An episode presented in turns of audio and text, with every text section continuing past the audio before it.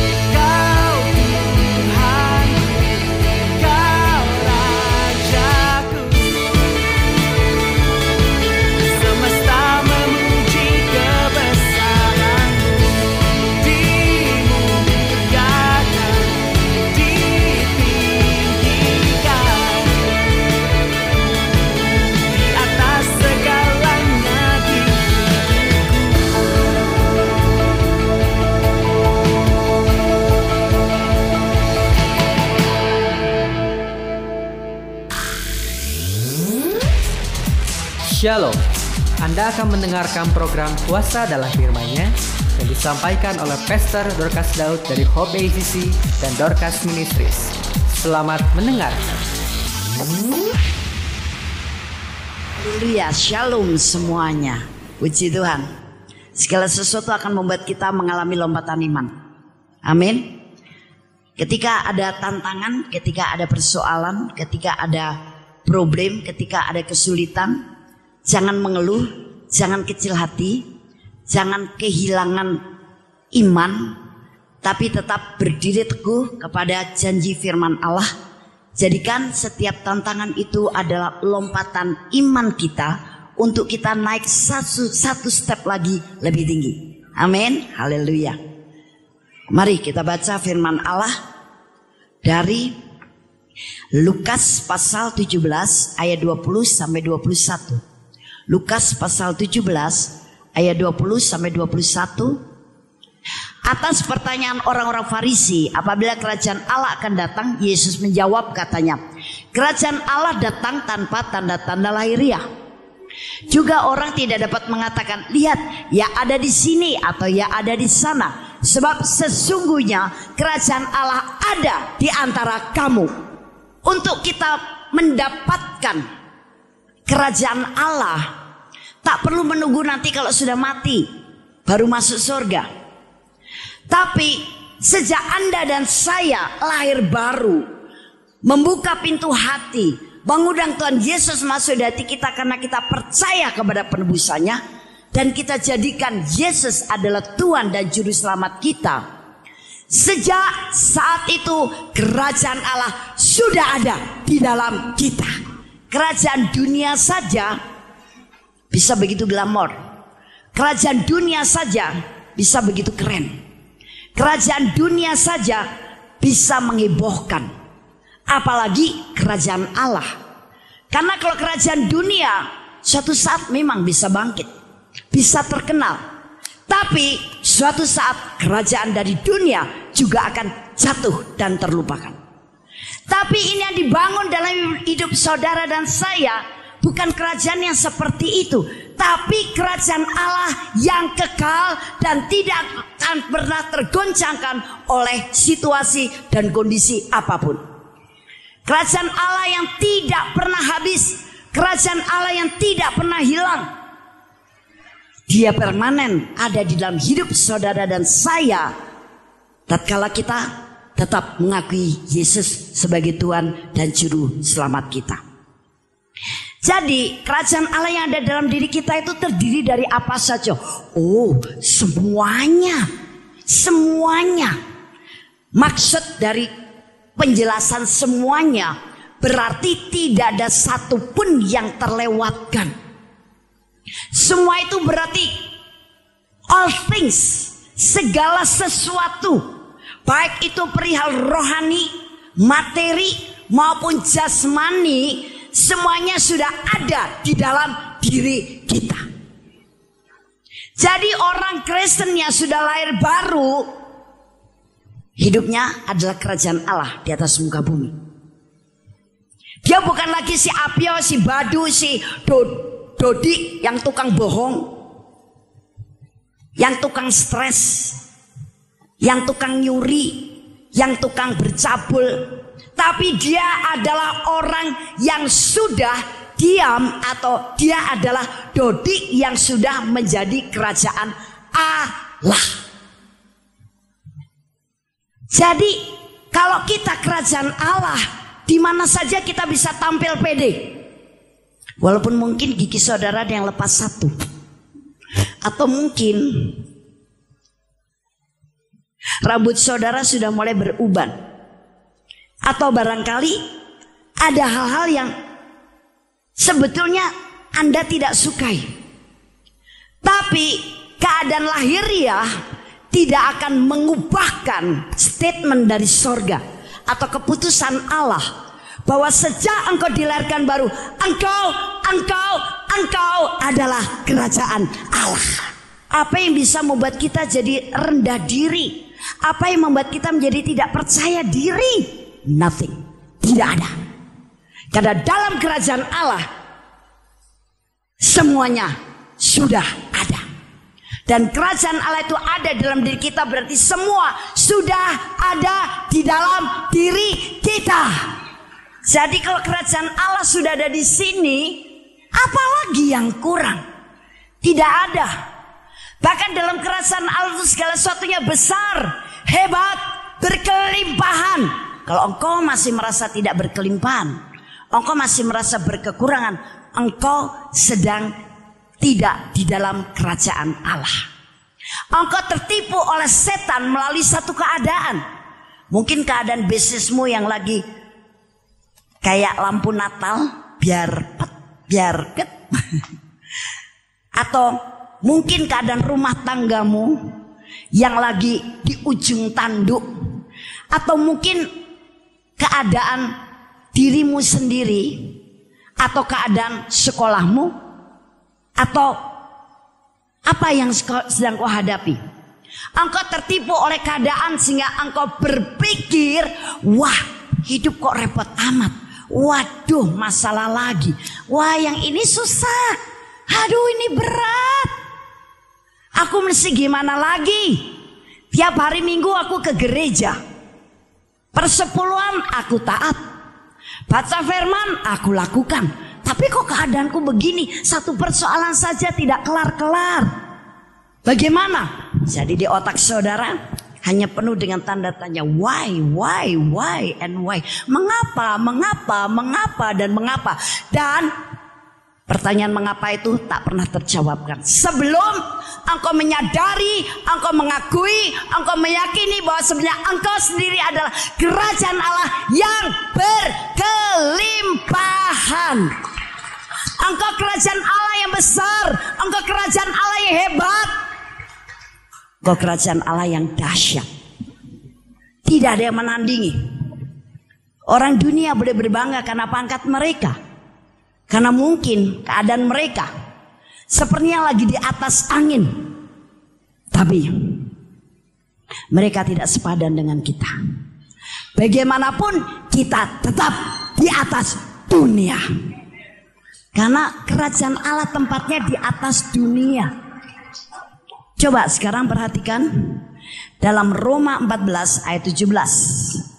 Sebab kerajaan Allah bukanlah soal makanan dan minuman, tetapi soal kebenaran, damai sejahtera, dan sukacita oleh Roh Kudus. Nah jadi sejak Anda dan saya dilahirkan baru, kita mengakui Yesus Tuhan dan Juru Selamat kita, Roh Kudus ada dalam hati saudara, menyatu dengan roh saudara, melahirkan baru roh yang lebih besar dari dunia. Di dalam diri Anda itu yang ada sekarang kebenaran, sukacita. Dari mana? Dari Roh Kudus. Dan inilah ciri-ciri kerajaan Allah. Dalam kerajaan Allah itu ada kebenaran, ada sukacita. Jadi kalau orang hidupnya tidak benar, atau dia banyak mengeluh, tidak ada sukacita, ya jelas karena dia belum terima Yesus. Tapi untuk orang yang sudah terima Yesus, yang dirinya merupakan kerajaan Allah, tidak ada kamus dalam dirinya kalau dia tidak sukacita, tidak ada mesatara, karena kebenaran sudah ada di dalam dia. Kalau orang di luar Yesus otomatis. Jadi biar yang mengeluh orang di luar sana, orang yang kecil hati orang yang di luar sana, orang yang stres biar orang di luar sana, orang yang khawatir, cemas, tidak damai sejahtera, tidak bisa bersukacita, sampai buat senyum saja berat sekali. Karena memang smile atau sukacita itu berasal dari Roh Kudus. Sehingga Anda dan saya bersukacita bukan karena terpaksa, bukan karena disuruh orang, tapi Roh Kudus yang membuat kita bersukacita, dan sukacita yang kekal. 2 Korintus 5 ayat 21. 2 Korintus 5 ayat 21. Dia yang tidak mengenal dosa telah dibuatnya menjadi dosa karena kita, supaya dalam Dia kita dibenarkan oleh Allah. Jadi tidak bisa dilawan, tidak bisa dibantah. Kalau diri kita ini kebenaran, tepat. bahwa kita adalah kerajaan Allah. Tidak heran kalau dalam 1 Korintus dikatakan, tubuhmu bait Allah yang kudus. Tubuhmu bait Allah yang kudus. Pelihara dalam kekudusan. Hargai bait Allahmu. Di mana bait Allah yang kudus tempat kediaman Allah Bapa, Tuhan Yesus dan Roh Kudus. Karena apa? Kita ini adalah kerajaan Allah. Wow, luar biasa sekali. Ketika saya menemukan pengertian ini, wow, hati saya seperti besar sekali. Hebat, dahsyat, men. Makanya tema dari khotbah ini adalah besar dan hebat. Besar dan dahsyat. Kenapa? Karena memang itulah keadaan kerajaan Allah. Keadaan kita hebat, besar, dahsyat, dan heboh. Hebohnya kenapa? Karena terkenal kebaikannya, terkenal sesuatu yang istimewa dalam diri kita, terkenal sesuatu yang positif dalam diri kita. Wow, luar biasa sekali. Roma 5 ayat 1. Sebab itu kita yang dibenarkan karena iman, kita hidup dalam damai sejahtera dengan Allah oleh karena Tuhan kita Yesus Kristus. Satu lagi. Hidup kita dalam damai sejahtera. Dalam damai sejahtera. Luar biasa. Untuk orang-orang dunia bisa damai susah. Sampai kadang-kadang mereka berusaha dengan cara-cara yang tidak sesuai dengan firman. Yang tidak sesuai dengan hal-hal yang mulia. Mereka lakukan. Mereka semedi. Mereka punya pegangan ini itu, mereka cari hiburan dunia supaya apa? Supaya hati mereka merasa damai sejahtera. Tapi ketika kita adalah kerajaan Allah, damai sejahtera itu sudah datang kepadamu, ada di dalam diri kamu. Dan damai sejahtera ini penting sekali karena iman bisa tumbuh, iman bisa jadi ketika kau berdoa adalah ketika hatimu damai sejahtera. Tapi kalau hatimu tidak sedang damai sejahtera, jangan berdoa, percuma. Karena walaupun kau berdoa tanpa dilandasi dengan hati yang sedang damai sejahtera, no power, tidak ada kuasanya. Dan sekarang damai sejahtera itu sudah diberikan cuma-cuma oleh sorga. Damai sejahtera ada dalam pikiranmu juga. Jadi pikiranmu tidak perlu kacau, tidak perlu gelisah. Amin. Damai sejahteranya ada di dalam tubuhmu. Wow, luar biasa sekali. Inilah kekuatan iman kita. Kekuatan iman kalau kita hidup dalam damai sejahtera. Dan damai sejahtera tidak perlu kita cari-cari. Damai sejahtera tidak perlu kita beli. Damai sejahtera tidak perlu kita kejar. Damai sejahtera itu sudah diberikan dan sudah ada di dalam saudara dan saya. Bagaimana orang kisah sudah lahir baru tidak bisa selalu awet muda karena tetap dalam damai sejahtera. Orang yang cepat kelihatan tua itu karena tidak ada damai sejahtera. Orang Kristen sudah lahir baru pasti dia tetap awet muda. Karena apa? Damai sejahtera itu membentengi, melandasi hidupnya. Tadi menjadi kekuatan iman, dasar iman. Dan juga membentengi, melandasi hidupnya. Sehingga jiwanya tetap tenang. Dan jiwa yang tenang inilah menjadi modal utama untuk kita tetap bisa bersuka cita di dalam Tuhan. Luar biasa sekali. Nah, 3 ayat saja sudah membuktikan bahwa di dalam diri kita atau tubuh kita ini atau hidup kita ini adalah kerajaan Allah. Nah sekarang apa sih hidup dalam kerajaan Allah itu? Hidup dalam kerajaan Allah adalah karena semua-muanya tadi rohani, materi, jasmani sudah ada dalam diri kita. Maka kehidupan kita berkuasa oleh karena Yesus Kristus. Artinya kehidupan yang berkuasa itu apa? Kehidupannya berkuasa itu hidup kita tidak ditentukan oleh hal-hal dari luar. Hidup kita tidak ditentukan oleh hal dari dunia. Hidup kita tidak ditentukan dengan syarat-syarat dunia, tapi hidup kita ditentukan oleh apa yang ada di dalam kita. Dan yang ada dalam kita adalah Roh Kudus dan firman Allah. Jadi hidup kita sekarang ditentukan oleh Roh Kudus dan firman Allah. Kita duduk di atas dunia. Kita di atas persoalan dunia. Kita di atas cara-cara dunia. Karena sorga sudah memberikan cara-cara elegan. Cara-cara yang manjur. Cara-cara yang mantap. Cara-cara yang dahsyat. Nah, tapi hidup kita ditentukan oleh Roh Kudus dan firman Allah. Dan Roh Kudus dan firman Allah itulah jawaban-jawaban dari sorga. Itulah kehidupan dalam sorga. Itulah cara-cara sorga. Itulah hukum-hukum sorga. Hukum roh yang akan memerdekakan saudara dan saya. Jadi kalau kita dipengaruhi oleh dari luar, apa yang ada di luar, kita tidak akan pernah bisa menang. Selalu kalah. Selalu panik. Selalu senewan. Selalu kecil hati. Selalu pengen marah. Selalu pengen jengkel. Selalu kecewa, selalu tidak puas, selalu seperti menemukan jalan buntu. Kita tak pernah akan mendapatkan jalan keluar atau jawaban yang maksimal. Itulah dunia. Tapi sekali lagi sebagai kerajaan Allah, hidup kita tidak ditentukan oleh dunia, tapi dari Roh Kudus, firman Allah yang ada dalam diri kita. Dan firman Allah merupakan jawaban untuk setiap masalah saudara. Bahkan firman Allah yang diurapi dengan Roh Kudus jadi punya power, punya kekuatan, punya kuasa menjawab masalah saudara dan memberikan jaminan bagi saudara dan saya. Apa yang kau butuhkan? Tidak ada yang kurang. Kita tak perlu lagi pusing-pusing cari jawaban dengan cara-cara dunia yang tidak akan pernah memuaskan. Yang tidak akan pernah menjawab dengan tuntas masalah kita.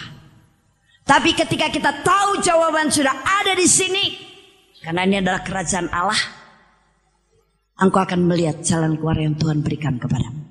Oh, ternyata jawabannya sudah ada di dalamku.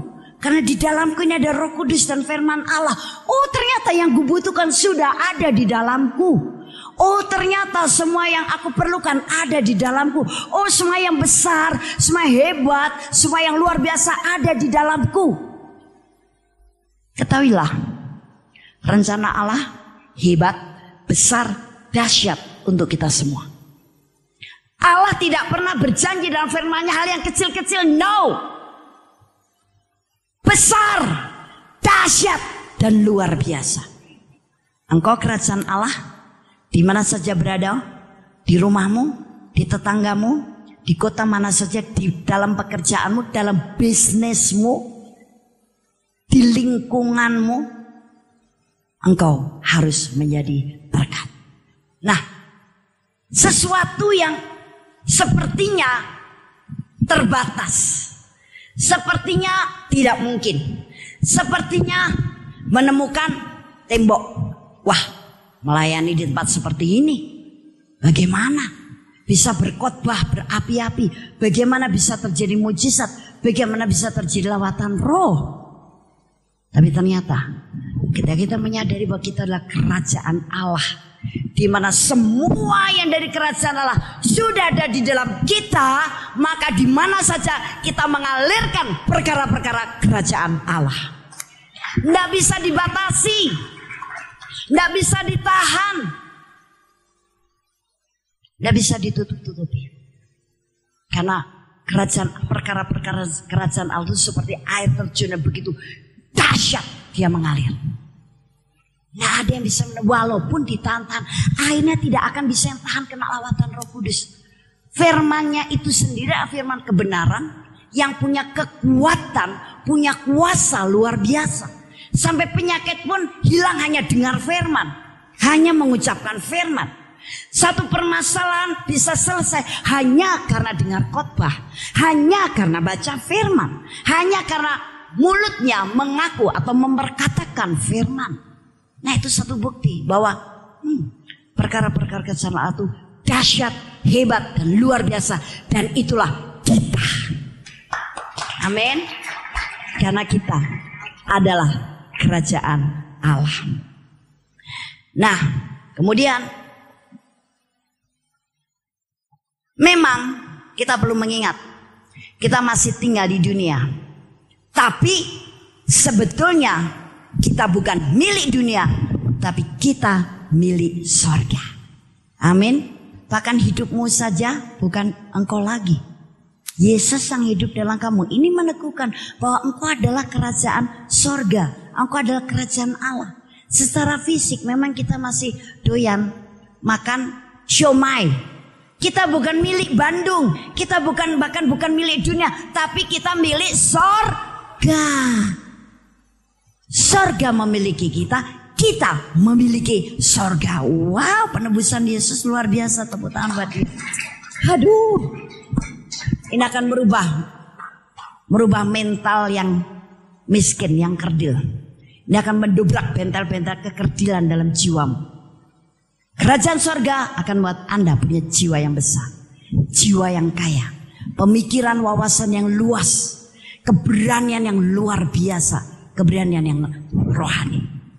Bahkan dalam Efesus 3 ayat 20. Bagi dialah yang dapat melakukan jauh lebih banyak daripada yang kita doakan atau pikirkan. Seperti yang ternyata dari kuasa yang bekerja di dalam kita. Tadi saya katakan bahwa kita ini adalah kerajaan Allah. Bahkan kita ini milik sorga, milik kerajaan Allah. Walaupun kita masih hidup di dunia, kita bukan milik dunia. Sedangkan kerajaan Allah itu tetap selama-lamanya. Kerajaan dunia bisa hancur.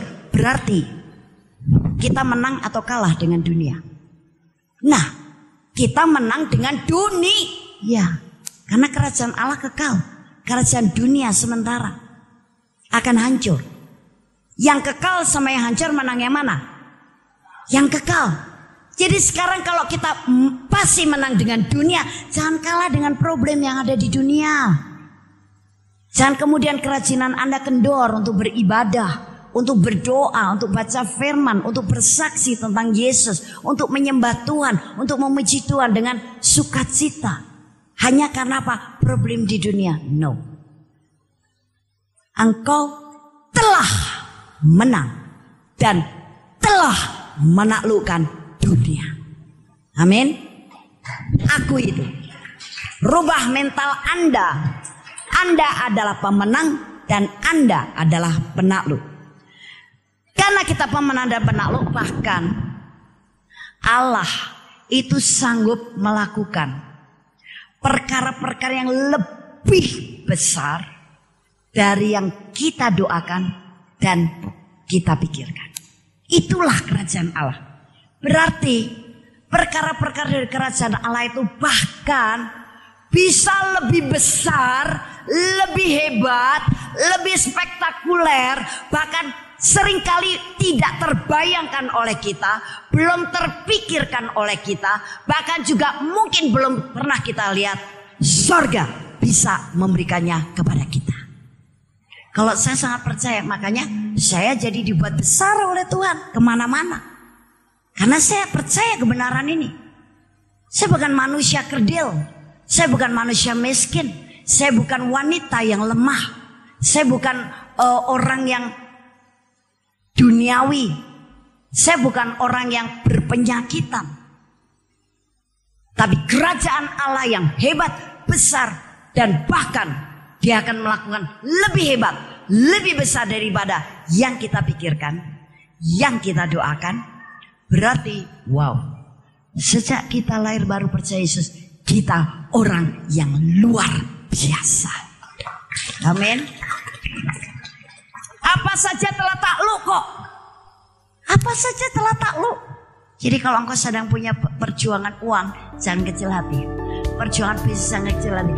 Pasti itu takluk di bawah kaki Anda. Haleluya. Kami percaya Anda pasti diberkati oleh firman Tuhan yang disampaikan oleh Pastor Dorcas Daud STH dari Hope ACC dan Dorcas Ministries. Dan bila Anda memiliki pertanyaan seputar kegiatan pelayanan kami, Anda dapat menghubungi kami di 08 222 703 0006. Sekali lagi di 08 222 703 0006. Sampai jumpa kembali, Tuhan Yesus memberkati.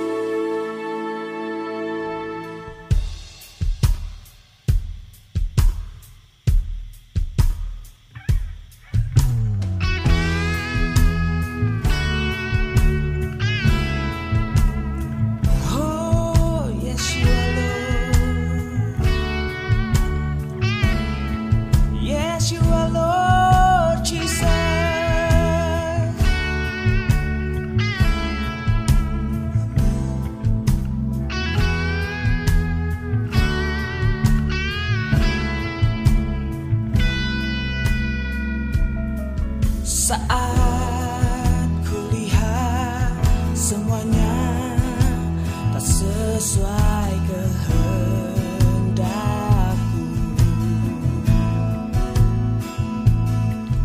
namun ku tahu Tuhan sediakan sempurna bagiku. Walau ku semuanya sedang terjadi, tapi Tuhan ku takkan pernah mengecewakanku. Kau beriku kekuatan seperti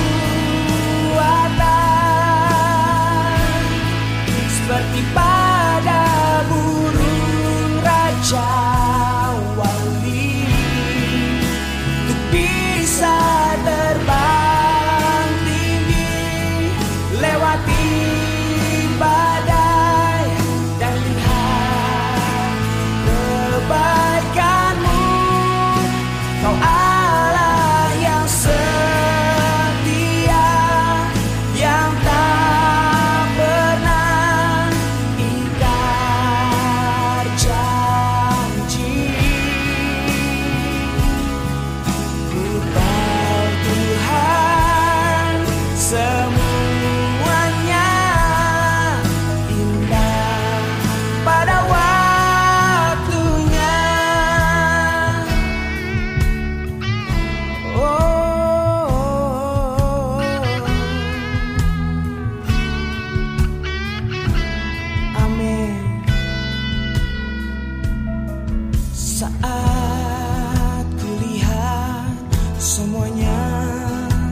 sesuai kehendak,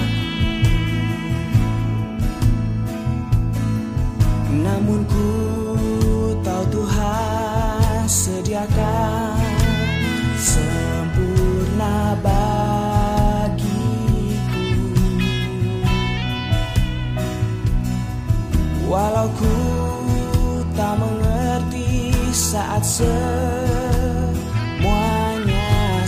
terjadi,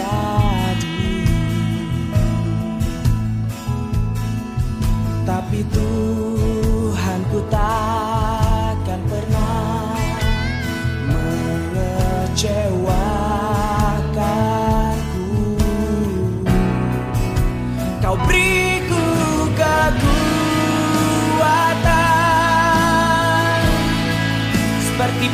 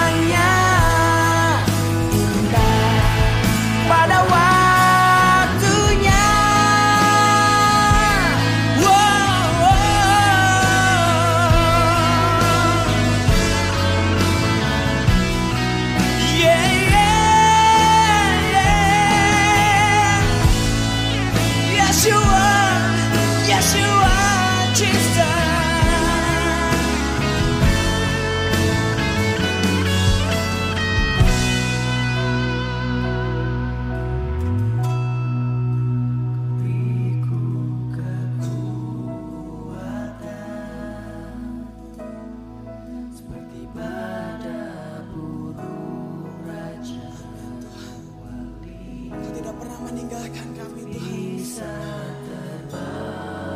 Kami akan selalu bisa terbang tinggi, lebih tinggi lagi, dan lebih tinggi lagi bersama dengan Engkau Tuhan.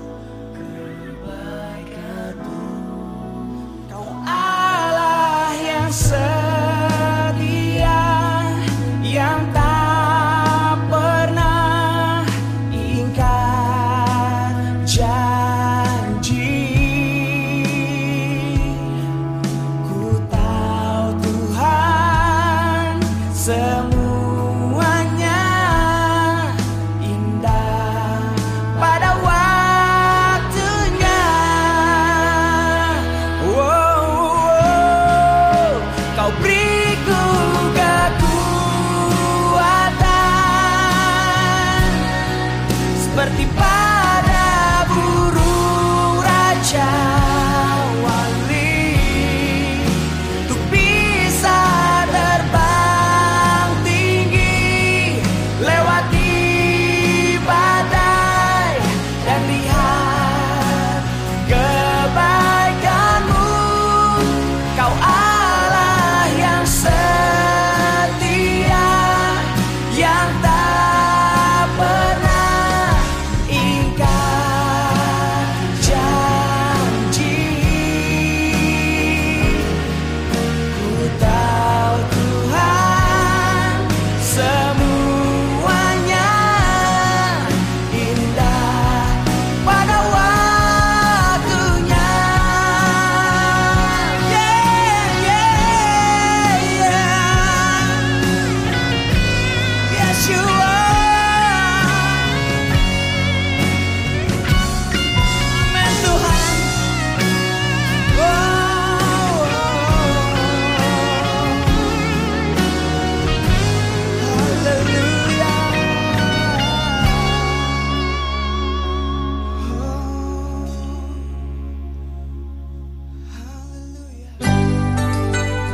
Demikianlah firman Tuhan yang berkuasa telah kita dengar bersama-sama. Dan kami percaya Anda sangat diberkati. Bagi yang membutuhkan pertumbuhan iman dan pelayanan lebih lanjut, Anda dapat menghubungi kami dan beribadah bersama dengan kami setiap hari Minggu di Gereja Hope ACC di ACC Center, Jalan Mekar Utama, nomor 31, lantai 3 Kompleks Mekarwangi, Bandung, pada jam 8.30. Ada kebaktian anak-anak pada jam yang sama.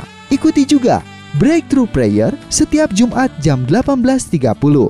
Jika Anda membutuhkan dukungan doa, Anda dapat mengirimkan SMS ke nomor 0822 2703 0006. Tuhan memberkati.